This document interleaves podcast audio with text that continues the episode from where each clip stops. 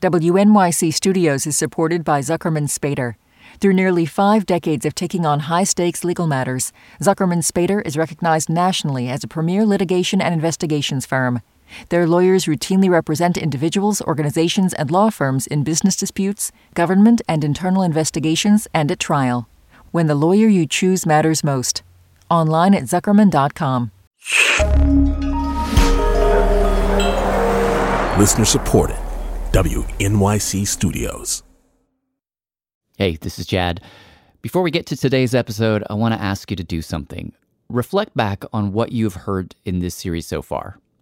If we've taught you something new or introduced you to people you've never heard of before, will you please consider supporting our show? Donations from listeners are an important source of funding for Radiolab, and it helps our team bring you deeply researched series like The Vanishing of Harry Pace. If you've been enjoying this series, one thing you can do is support the work we do with a donation. It's really easy to donate. You can text the words Black Swan to the number 70101 and we'll text you back a link where you can chip in your support or you can go to radiolab.org slash donate where you can donate. Thanks for your support. We really appreciate it. Now on to this week's episode. Oh, wait, you're listening. Okay. All right. Okay. All right. You're listening, Listening to Radio Lab. Radio Lab. From WNYC. See? Yeah. This is the, uh, excuse me, uh, The Vanishing of Harry Pace, a miniseries on Radio Lab. I'm Jad Abumrad here I'm with. Shima A. Oliaee. Man, I jumped in too fast again. There's an A in there? I jumped in too fast. Anyhow, this is episode three, the last in the Harry Pace trilogy. And it's all about the gray space. Ooh. So, on last week's episode, I'm white. White. White! we were left with this kind of uncomfortable question. Are you black? No, I'm as white as you! You're lying! I'm not! I'm just saying, my sense when I heard that story, I thought the dude could be white. I was, I kept saying, wait, is is he white? Because that sounds like some white boy. Is he white? And you know, Shima wouldn't tell me, but I'm like, he white. That that's white. Like, I'm sorry, man. So, Harry Pace vanishes by passing into white society. And then there's the question of what to make of it. Like, was he pressured into passing? Did he choose to? W- was he actually white all along and passing for black? And what does that even mean, even? And I love this notion of this possibly white guy who put on black, not face, but a black persona to ultimately help liberate and free and get access to things for black folks. I love that part of the story. Now, there's no way for us to get into his head uh, because Harry didn't leave any journals or letters behind about this moment. All we really have are these two pictures. And so, like, inevitably, what we ended up doing with our collaborators, Kiese Laymon and Imani Perry, was just like staring at these pictures and trying to read into them. Okay, I'm going to show you pictures of Harry Pace. Are you ready? I'm going to share my screen. I think it's pretty big. Can you see it? Oh, wow. Whoa. On the screen, there's a black and white photo of a very attractive man, Looks about maybe 18. I don't know. broad shoulders, three piece suit, and a knowing grin on his face. And see, I I would have claimed this brother right here. oh man, that was my first assumption. I was like, oh, I know this brother. I feel like I, I feel like I played ball with a version of this brother before. So, what is it? Is it the hair? Yeah. Fam, it's the part, the part in the hair. It's the hairline. His hair is kind of wavy. And if you threw a mustache on him, you could not tell us he wasn't black. oh my God. You throw a goatee on this brother, it's a wrap. Nobody's questioning him. Okay, let's go second picture. Thoughts? Older, older Harry Pace. Probably the time when he was uh, testifying. Ooh. This is the picture that had been on our wall. that Harry's grandkids had on their wall. The one that Peter showed them the day he handed them each a And he says, "Do you all know who this man is?" We'll hear from them in a second. It's the one where he's in a pinstriped suit. It's kind of the sepia tone. and he looks weary and maybe a little lighter skinned. Now, see, this is the Harry Pace I imagined the whole time you were talking. I don't know what Kiese is talking about. He has wavy. This looks like a black man to me. I don't know what he's talking about. He looks like like many black men I know. This is scholar Imani Perry. and it sounds odd to say. It's sort of a weird thing to say when not talking to another like black southern person. but you know, there are black people who are lighter than white people, like who have really have white complexions. It's not so it's not even just appearance, like it's carriage, it's sound. Wait, can I see the first one again? Sure. Can you see it? Oh no. Wait, Eve. Wait eve, come here. Kiese called to a friend who was in the room with him, but off screen. Is that brother? Is this brother right here? Do you think that's a brother? Or is that a? Who's he could be oh. black? Is he Latino? He could be. She said, "Is he Latino?" oh no, Phil.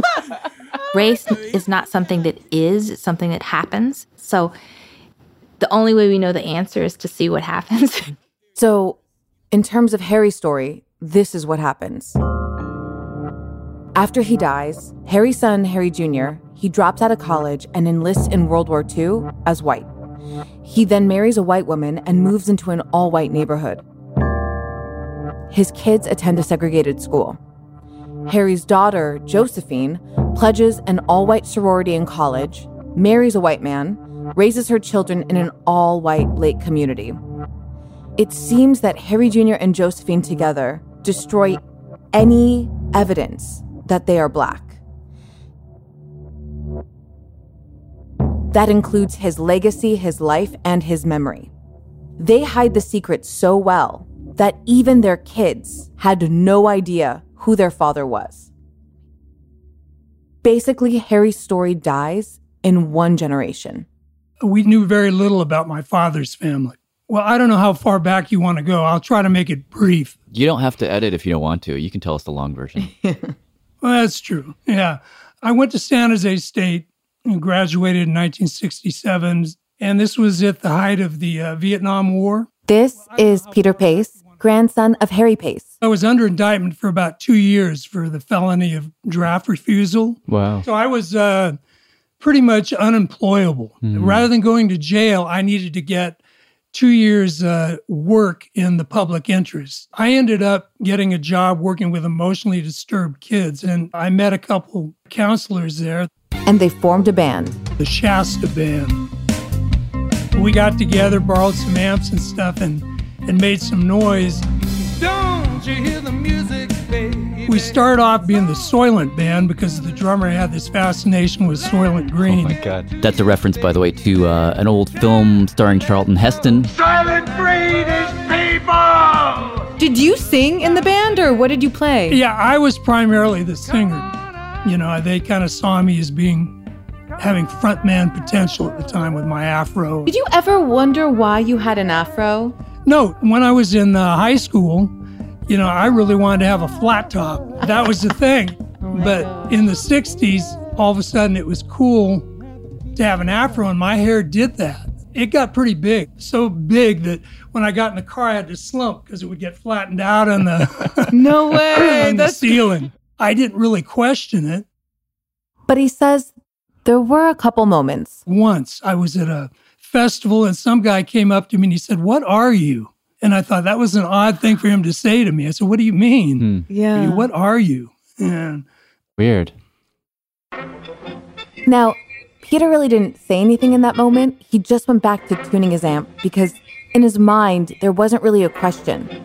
His family, they lived in Northern California. I brought some pictures. Oh, perfect. And they were very white bread. Christmas in Stockton. This is a picture of the whole damn family. That's my father sitting up there on the right. Harry Jr., Harry Pace's son. And a buzz cut? That's Joe's husband. That's my mother sitting next to her. And this is Aunt Joe. Josephine, Harry's daughter. That's Gail, my cousin. I got to tell you, with all the retro glasses and buzz cuts, it has a sort of, uh, I, I hope this doesn't sound offensive, but kind of a Leave It to Beaver vibe. yes. I don't know why that would be uh, offensive. But again, there are moments. You know, actually, it's funny you would say that. And this is kind of an anecdotal thing, and it's kind of silly. Way back in the days when I was starting to play music, He says one night, I was um, practicing in my little house. For some reason, I looked down at my skin and it was like a whoosh kind of thing. All of a sudden, I'm looking at it and I'm thinking, I was looking at, at, at, at, a, at a black person. You, uh, you're saying the skin on your hand looked black to you? Yeah, I mean, it sounds silly, but it was distinct. I got to tell you, I was probably, I was think I was on LSD. And you were playing an instrument? Like what you I were was just playing and I just kind of looked down at my my hands and my arm and everything and I thought, oh my God, I've turned into a black man or something. like I said, it's silly, but it happened. I love it. Fast forward to 2006. A very different time. A website called thefacebook.com. Consider the site the 21st century version of the old paper-bound yearbook. This is when the internet really starts to go mainstream. Genealogy sites are popping up. And after years of Italian mafia rumors about her husband's family, Peter's wife, Susan, does this search on this website called Google. She searches Harry Pace, Chicago lawyer. She thought maybe with the internet, she might be able to find something out. And uh, what came up was that Harry Pace was the founder of the first African American record company. Woke up this morning, And she just kind of thought, well, that can't be right. A couple months later, We were visiting my sister in Santa Barbara. My wife kind of presented it with a giggle. like, oh, look what I found. Do you guys know that there's this other Harry Pace out there? Says, Here, I'll show you. And she pulled it up on the laptop, and we're looking over her shoulder at it. And it gets into 1917. Harry Pace married Ethelyn Bibb. Well, my sister, her middle name is Ethelyn. So at that moment, we all looked at each other and thought, whoa. It was mind blowing. But we didn't know what to do with it. After we kind of got over the giddy aspect of it, you know, we were trying to decide what to do with this knowledge. And it was kind of discussed that maybe this would be hurtful to other members of the family and that we should be careful about disseminating it. Peter says they made the pact for many reasons. One of which was that there were still members of the family living in gated white communities. They were. Yeah, with a restrictive covenant. Wait, Uh, what? Blacks are not allowed in there, Lake Quivira. Given that your grandfather tried to take down restrictive covenants, did it eat at you you, know- like uh, after you made that decision to keep it quiet? That that ate at me. Yeah, it, it did. Peter told us that he kept thinking about events from his childhood. Did I dream this? But in the 50s and 60s, there was a dentist, professional man and his family that tried to move into our neighborhood. There was a homeowners association meeting in our house where they were talking about how the property values were going to plunge because this African American dentist and his family were moving into our neighborhood. This is in your house with your dad, Harry Pace's son, at the meeting? This, with my dad, yes. Wow. The guy who tried to desegregate the neighborhood, his son tried to resegregate it. And he thought about other memories. My youngest sister, uh, when she was invited to go to the senior prom by an African American kid, the only black boy in the school. He was very handsome and um, he was a football player. This is Peter's sister, Susan. So I was very excited and I said yes. And my father said absolutely not. he flipped out and made me cancel the date. My father forbid her. Susan, what was your reaction when you found out about your grandfather, Harry? It was like, oh my God. You know, it was just like, I can't believe this has been kept from us. All these years, I've thought I was something else, and I'm something else. The next morning, I called my husband, and I was in tears. You know, I thought this was just going to be, uh, you know, my husband's going to leave me. He goes, honey, this man's incredible. So it was just confusing. Why did you think he was going to leave you? This was my own thoughts in my head. Uh, I didn't know how he would react because you have to understand, all of a sudden, my world was rocked. I'm just trying to figure it all out. Suppose you had known this all along. Do you think you'd have a different life as a result of knowing this one thing? Yes. Oh, wow. Yeah. I mean, I was born in 1953, and I do think um, we probably wouldn't have lived in the neighborhood that we lived in. I probably wouldn't have gone to the school that I went to. Life would have been different, yeah. I would like to think that my parents realized that they were doing this for us, you know, so that we would have the benefits of the privilege that comes with being raised white. Without the burden of the lie. Yeah. When you pass, you have to learn how white people see black people. You understand how white people feel to the extent that you hate black people. You hate your own people. Mm. And, and I think my father had gotten to that point.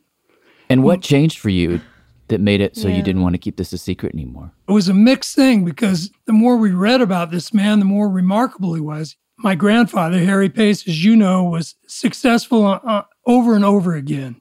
And pretty soon that kind of, for me personally, became the, the primary thing that uh, we kind of won the uh, ge- uh, genetic lottery in a way. Oh, wow. I decided that the secrets are toxic, you know, that we needed to share this with family members. And so in the summer of 2006, Peter sends out a text to all of his kids. And we got a message from my dad saying, We have a mandatory family meeting. You guys need to leave work to come and talk to us. He didn't give us any other information. He said, Nope, you gotta you gotta come to the family meeting and I'll tell every tell you everything. So this is how we started the series um, with Eric Pace, Harry's great grandson, driving three hours from his YMCA job to his childhood home in Redding, California, walking into the living room, seeing his whole family gathered there. And this is really where Eric's journey begins, which is an interesting mirror to Harry's. And that's after the break. Science reporting on Radiolab is supported in part by Science Sandbox, a Simons Foundation initiative dedicated to engaging everyone with the process of science.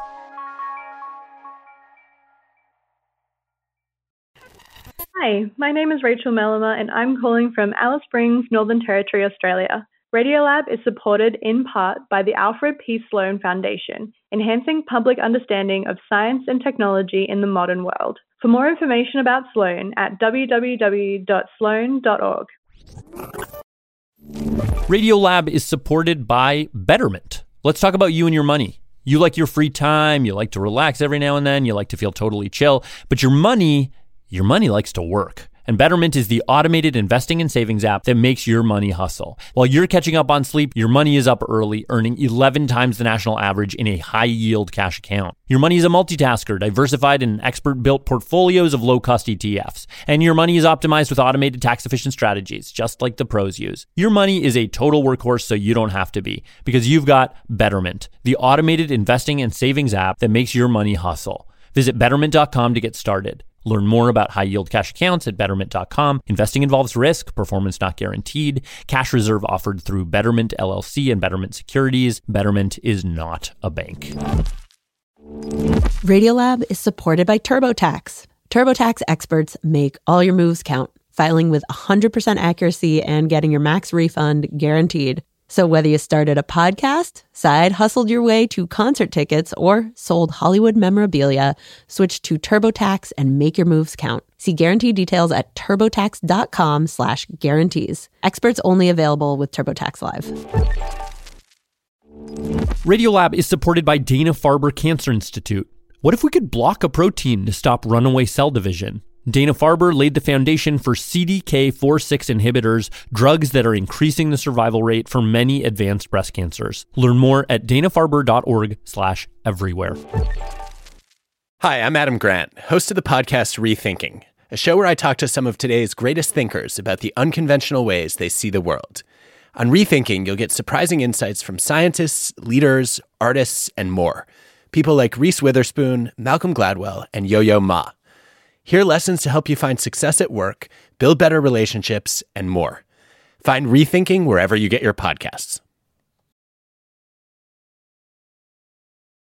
This is The Vanishing of Harry Pace, a miniseries on Radio Lab. I'm Jad, here with Shima. Hey. Let's get back to the story. So, picking up where we left off, Eric Pace, great grandson of Harry Pace, gets a text from his dad, Peter, drives three hours, walks into the living room of his childhood home, where he discovers his family has already gathered. My dad tells us to go sit in the living room, and we're we're not a very formal kind of family, and so that was that was strange. We're like, okay, th- this is getting weirder and weirder. And then he holds up a picture that had been on our wall uh, our whole lives, and it was this picture of his his grandfather. And he says, "Do you all know who this man is?" And we said, "Yeah, that's your grandfather, Harry Pace." I think I told him, I said, you know how we've never really known anything about grandfather Harry Pace? Well, we've discovered some interesting information about it. Then he handed us the packet. It was about 10 pages long. And so we started reading, and within like about 30 seconds, um, my sister, my older sister, started said out loud, Oh, so does this mean that we're African American? I think my two daughters, they just kind of shrugged their shoulders and thought, yeah, is that it? Which Eric says, for some reason, really set him off. I was just so, I just, you know, it was, it was so, um, I stood up and I said, Are we done here? And he's like, Yeah. I'm kind of shocked that I reacted like this, but I literally was like, Are we done? Like, I don't know why I got so angry. I kind of like, they were like, Eric, come sit back down. Uh, we, we want to talk some more about this. And I actually left and was like fuming. I don't know why. I actually ended up jumping in my car and driving, just driving down the road. Where'd you go? Down I 5 for like 50 miles. This whole family secret thing rubbed me the wrong way. That somebody would hide something uh, about something good about my family. There was definitely a quick understanding that there was some kind of racism in my family, and I, uh, I was, I was having some kind of crisis in my head. He says he felt like something he didn't know he owned had been stolen from him and his dad.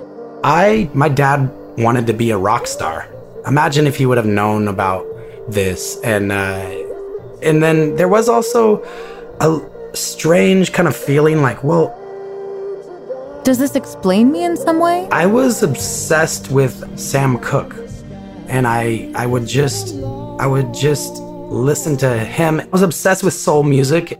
And um, I also was, uh, Okay to grind, okay to ball, okay to accumulate. I want it all, I don't. I was in this hip hop band, and I was in a hip hop band with a white dude, I might add. It's kind of, you know, I felt like an appropriator leading up to this. And then afterwards, I was like, okay, maybe I'm not an appropriator. Maybe this, maybe, maybe this obsession with, with black culture and, and black music is not so delusional.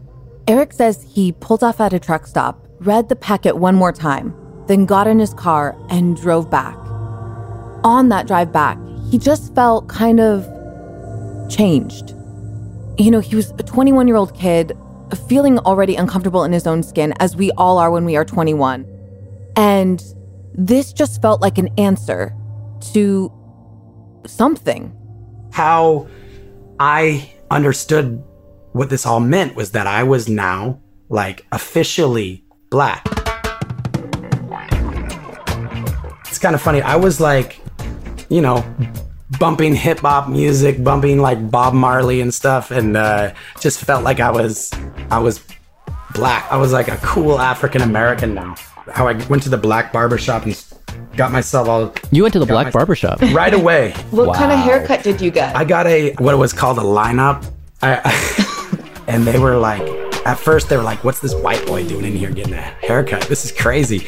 I told them all about the Harry Pace story, and they were like, They were like, For real? Like, what? They listened to the whole Harry Pace spiel, and they they listened to me talk about how he had the first black record company, and I showed them the Wikipedia page. They were like, Cool. they, they were like, I was like, yeah, black people totally approve of this of this uh, transformation that I'm going through. It was a major change in his orientation. When I made it back to college, I remember going up to some of my black friends and being like, "Guess what? I'm black. What's up, brother?" You know, like Some people found it interesting. Some people uh, found it irritating. so it was really embarrassing in hindsight. It was stupid. Oh, baby. So sweet. You're so kind. No, I just love it. She's so generous. She make me look like a but Our collaborators, Kiese Laymon and Imani Perry, predictably both had very different reactions to this moment. I don't know. I was just moved by that. I'm I'm generally moved by young people feeling excited about learning something about themselves. um I, I like I like listening to people be happy. You know what I mean? And, and maybe I don't know. Is blackness just like one thing you can get injected with, and then you're like, hey, I do. This is why I like Bob Marley, and I'm not sure blackness uh, operates the way um, the younger pace uh, assumes it does. Kiese's point is that you can't just take the good stuff or what you assume to be the good stuff about being black without also acknowledging that that stuff came out of hundreds of years of violence and racism. And the fact that that doesn't ever come up in this conversation then makes me feel like you know this this character is dipping into a black like grab bag of stuff but it's only like the good candies you know it's no f- peppermints there's no goddamn whack ass butterscotches it's like all snickers you know what i'm saying I get that. Well, I guess for me, that's a remains to be seen question. Right? Do you know what I mean? Like, so, so he finds out, and what does he do with it? To me, the question is, okay, so now what do you take this to mean? that's true that's true One of the things that kept coming up in our conversations with them and also with Eric and Peter, um, his dad, is the idea of the one drop rule. It was almost like he took it to heart that the one drop meant that he was African American. Now, the one drop rule was the legal definition for race throughout the 20th century. One of the most famous examples was a man by the name of Homer Plessy, who looked about as white as Eric and had roughly the same amount of quote unquote black blood in him as Eric. Grandparent is quarter. Then great eighth, grandparent is so- eighth. Great great grandparent. 16th. 1892, he goes into a whites only railroad car, sits down, announces to the conductor that he's black. He gets kicked out. He sues the company. Case goes to the Supreme Court. And one of the big questions, not so much in the case, but looming over the case, was if you were America and you are obsessed with separating these two races, what do you do with a guy like Homer Plessy, who looks white but says he is black? You could ask the same question about Harry Pace. And the ultimate solution was the one drop rule, which is you are legally black if you have even one drop of African ancestry. Now, this can all sound like a bunch of bull that doesn't matter anymore, but this legal definition, according to Kiese and Imani, has seeped into our thinking in ways that are still very much with us. Yeah. Oh, yeah. you know, growing up in Mississippi, we were always taught, whether it's right or not, that one drop could mean you were contaminated to white people and whiteness. But on the flip side, we were also taught that one drop could mean that you were like someone who was going to be not just potentially like loving of us, but one of us. So the one drop rule, absolutely, its origin is in racism and the idea that whiteness must be pure. But what black people did with it was to create a kind of collective identity. So, so I just think it's interesting the way the one drop. One on one hand, it's a contaminant. On another hand, it's like an entryway into a community. And that's exactly how Eric took it. Like, whoa, I'm in the club. I'm part of the African American experience. Like, this is amazing. you know For seven years, Eric openly called himself a black man. I was full of attitude. It's like, I'm going to piss off my family. Like, there's going to be no more secrets anymore. Like, I'm- which led to a lot of fights. Unfortunately, it kind of put Eric a little bit out of the fold as far as the family's concerned. But then things shift one more time. In 2013, he meets a woman named Candace. Candace Edwards from Trinidad and Tobago. I am an ex national team Edwards. soccer player. I met Eric Pace at a concert. it was Third World. Third World, yeah. They're like a 80s famous reggae band. Yeah. She said she liked his sense of humor. The rest was history. They end up getting married uh, in Vegas and ultimately they fly to Trinidad and Tobago to meet her family. And there, Eric recalls this one night. we went to a soccer game. They call it a sweat, like a soccer practice. Yeah. He was sitting in the parking lot near the field, It's nighttime. listening to Candace and the team play in the distance. And while he waited, I was writing lyrics. I don't know what this life means, but if the lights green, I blow past like lightning. I hit the button of virus, Miley Cyrus. I'm the highest, multiply it by the nicest. Just stuck up and get my bags of rice up. I was kind of trying to feel the environment and kind of get some inspiration from my surroundings. And all of a sudden, I notice movement to my left and I see a little boy standing in front of me. He was a short little guy and he just looks at me for a second and just says, Hey, white man. Uh, your your uh, your girl just wants you to know that she's gonna be 15 more minutes. He said there was something about the way the kid said it. It was just his confidence that he walked right up to me and was like, Hey, white man, this is totally appropriate to say to this guy that I don't know. The casual certainty of it. You are white, so I will call you white man. He says that moment snapped him out of his one drop dream. White man. White man, I guess you just have to go with it. That just that just put everything into perspective. So what's what's interesting to me about that is that in Trinidad he would he would have always been white. Hmm. So they didn't have a one drop rule. Phenotype is what defines race in Trinidad and Tobago. Meaning how you look, skin color, facial features, hair. It's not about blood. Like the debate doesn't exist in Trinidad in the same way. I mean, in America, if somebody was to refer to me as a sweet darky, then that would po- probably be like a headlines or, you know, a talk. But in TNT, they call you a sweet darky. That's fine. Yeah. There. Because you have dark skin. You dark skin, I'm chocolates. You can't do that in America. Yeah, you can't you do that. It has a totally different connotation in Yeah. America.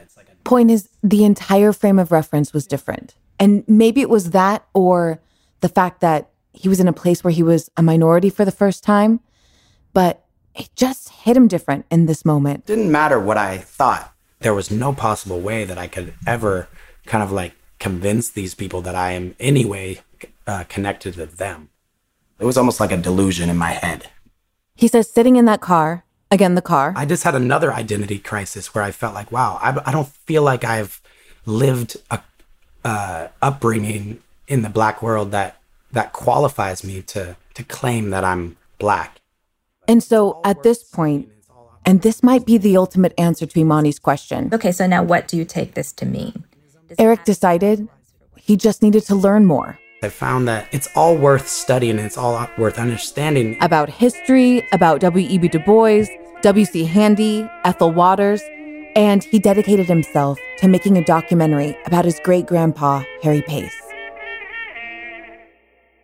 Meanwhile, Eric and Candace, Actually, we we uh we started Pace and Candy Record Company. Oh, That's you're wearing the record shirts. That's cool. they started a music group as an homage to Handy and Pace. We both make the beats together.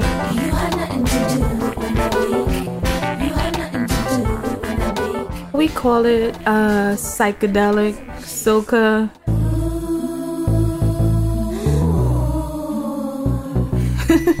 That's what we call it. Their music is actually surprisingly experimental and interesting. I don't think Harry Pace would have liked it. Harry was an opera guy. you know, like, Not a synth guy. we want to close with one more digression. In talking with Imani, Yeah, I was like, the idea came up that that thing that Eric experienced in the car, shifting how he sees his relationship to race, waking up from the one drop rule. Imani says that America might be in the beginning stages of that same kind of shift. you know, what he experienced in the barbershop, that's my experience generationally of black culture. It's like, okay, yeah, come on in. You're one of us, right? But like, you know, um, young millennials and Generation Z, they were like, first of all, you don't look black, you don't experience blackness in the same way. You just found I mean, it's just a very it's a different moment. Why? I think something has happened where the sense of what blackness is is very is almost overdetermined by the encounter with state violence. Mm. So it's like if you don't experience this sort of racialization when people look at you or how they treat you, that that's the outer limit of blackness. She says that a lot of people are starting to talk about the quote unquote Latin Americanization of race in America. Apparently, in a lot of Latin American countries, and I guess this is also true of Trinidad and Tobago, they see race as about phenotype, how you look, how you're perceived. And as an example of maybe where we're headed, Imani mentioned Brazil. Yeah, it's it's wild. when I went to Brazil, Brazil was the first time I'd ever been in a country where just like everybody looked like me. Like I, I, I sort of, I felt at ease and sort of like a peace in a way that it's it's just a, a contentment that I had never felt before about the way that I looked. You know, This is screenwriter Cord Jefferson. He uh, also worked with us on the project. And if you recall, we began the whole series with that memory of his of standing at the mirror with his white mother and his black father, looking at their reflections and asking, what what am I? I neither looked entirely like my mother nor entirely like my father. What what am I? He says Brazil was eye opening on many levels, and he ended up writing an article about it. Brazil in 1976, Brazil's census, the national household census, last question on the census asked people what color they were.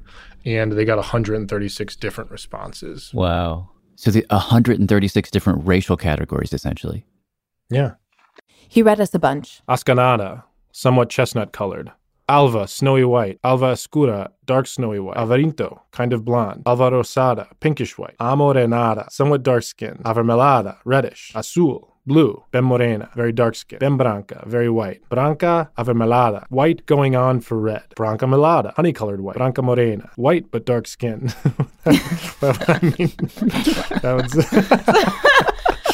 That one's amazing. Bronceada, suntan. Bugrezinha escura, dark-skinned India. Cor de canela, cinnamon-colored. Cor de cuia, gourd-colored. Oh my God, we're only in the leche, seas. Cabochia, copper-colored. Cor de café, coffee-colored. Canela, cinnamon. Café au lait, coffee with milk. Cor de oro, gold-colored. Cor de rosa, pink. Meio aramalera, half yellow. Meio Mm. branca, half white. Meio morena, half dark-skinned. Meio preta, half black. Melada, honey-colored. Mestica, half cast. Mestiza, parda clara, light brown. Parda morena, brown morena. Parda preta, black brown. Polaka, Polish women. Polish woman. Polaka, Polish woman, translation of Polish, which means someone very white. Buca clara, not very light.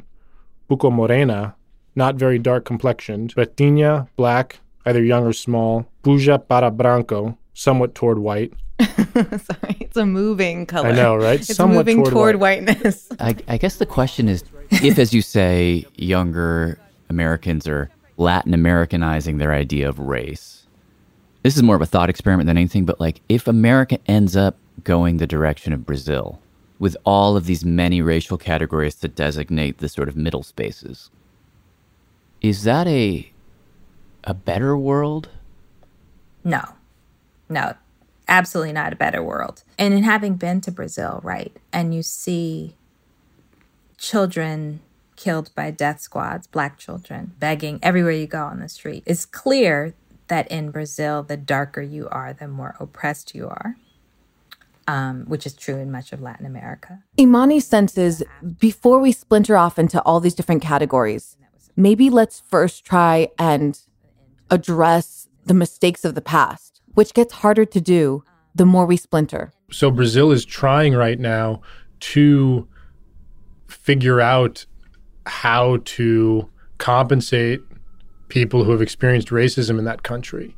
And the Oh, problem they're having is who's white and who's black. And Mhm. so they're- so they have tribunals where they're literally measuring people's nose width and like t- and testing and Crazy. measuring measuring and like like true like true like phrenology stuff like bring out the calipers we're measuring skull shape and nose width to see who's Oh, black no. and who's white which is like a whole nother like sort of like mess on their hands Oh, right it's just like like really So you know, it's all it's complicated, um, but we we can't be romantic about any of it. I think that's the thing.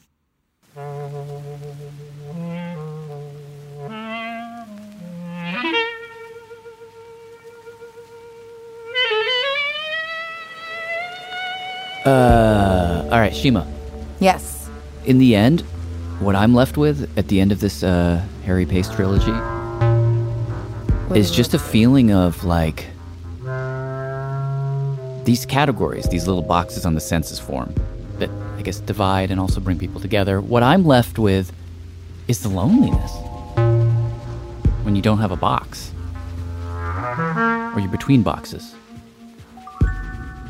Some people have asked us actually, why are you guys, you two Middle Easterners, telling this story? And I think most of all, it's because we connect with that loneliness. Yeah. And we've both gotten that question What are you? our whole lives. Yeah. What are you?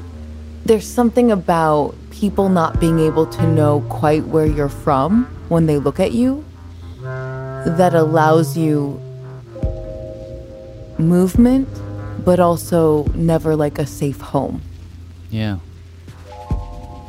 That's actually something I want to say, picking up on your word movement. Hmm. I really do believe that the act of trying to move out of your head and get into somebody else's, see how they answer that question.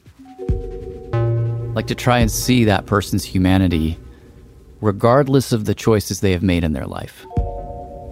Whether we're talking about a white family living in an all white neighborhood or a black man 100 years ago trying to make change and encountering something horrible.